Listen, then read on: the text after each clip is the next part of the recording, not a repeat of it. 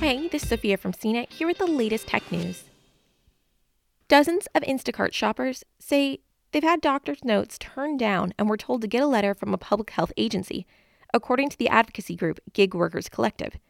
They say Instacart's sick leave policy creates a catch 22 because it's nearly impossible to get that documentation. Of the group's 17,000 members who are Instacart shoppers, only one is known to have gotten paid leave. Instacart isn't the only gig economy company wrestling with paid leave policies for its workers during the pandemic.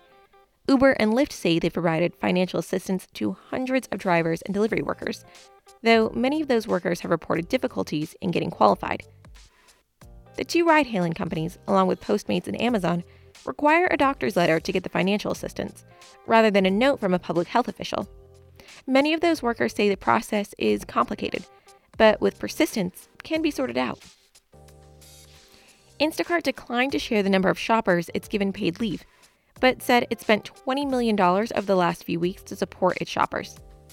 It said that the money covers several initiatives, including sick leave, health and safety kits for shoppers, bonuses for its hourly employees who work in grocery stores, and promotions for delivery workers. Public health officials say providing sick leave is crucial in halting the spread of the coronavirus. The Centers for Disease Control and Prevention recommends employers offer workers paid leave if they're exposed or infected with COVID 19. Officials say this stops people from continuing to work and exposing others to the virus.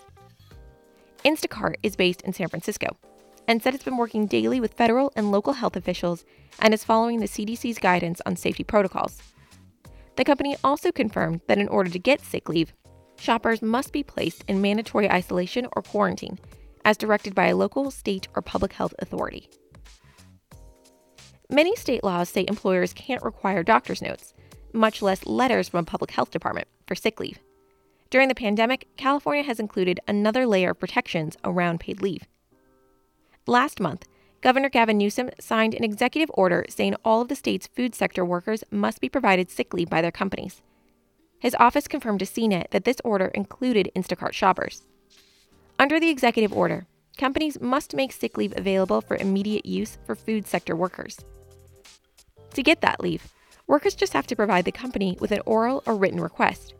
If workers are denied that request, the state says to file a wage claim or report a labor law violation with the Labor Commissioner's Office, which is responsible for enforcing the order.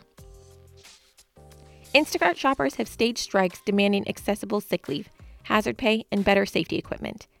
Many say the health and safety kits they've received are inadequate, with flimsy masks and not enough hand sanitizer. The workers also say they want the company to provide paid leave to shoppers who are vulnerable to the coronavirus. Before the pandemic began, Instacart had roughly 200,000 shoppers working for it. Now, it is more than 500,000, and that number is growing. As people stay home and have their groceries delivered, Instacart has seen its order volume grow by more than 500% since the same time last year. In April, the company said that it's planning to recruit 250,000 more shoppers. For more of the latest tech news, visit cnet.com.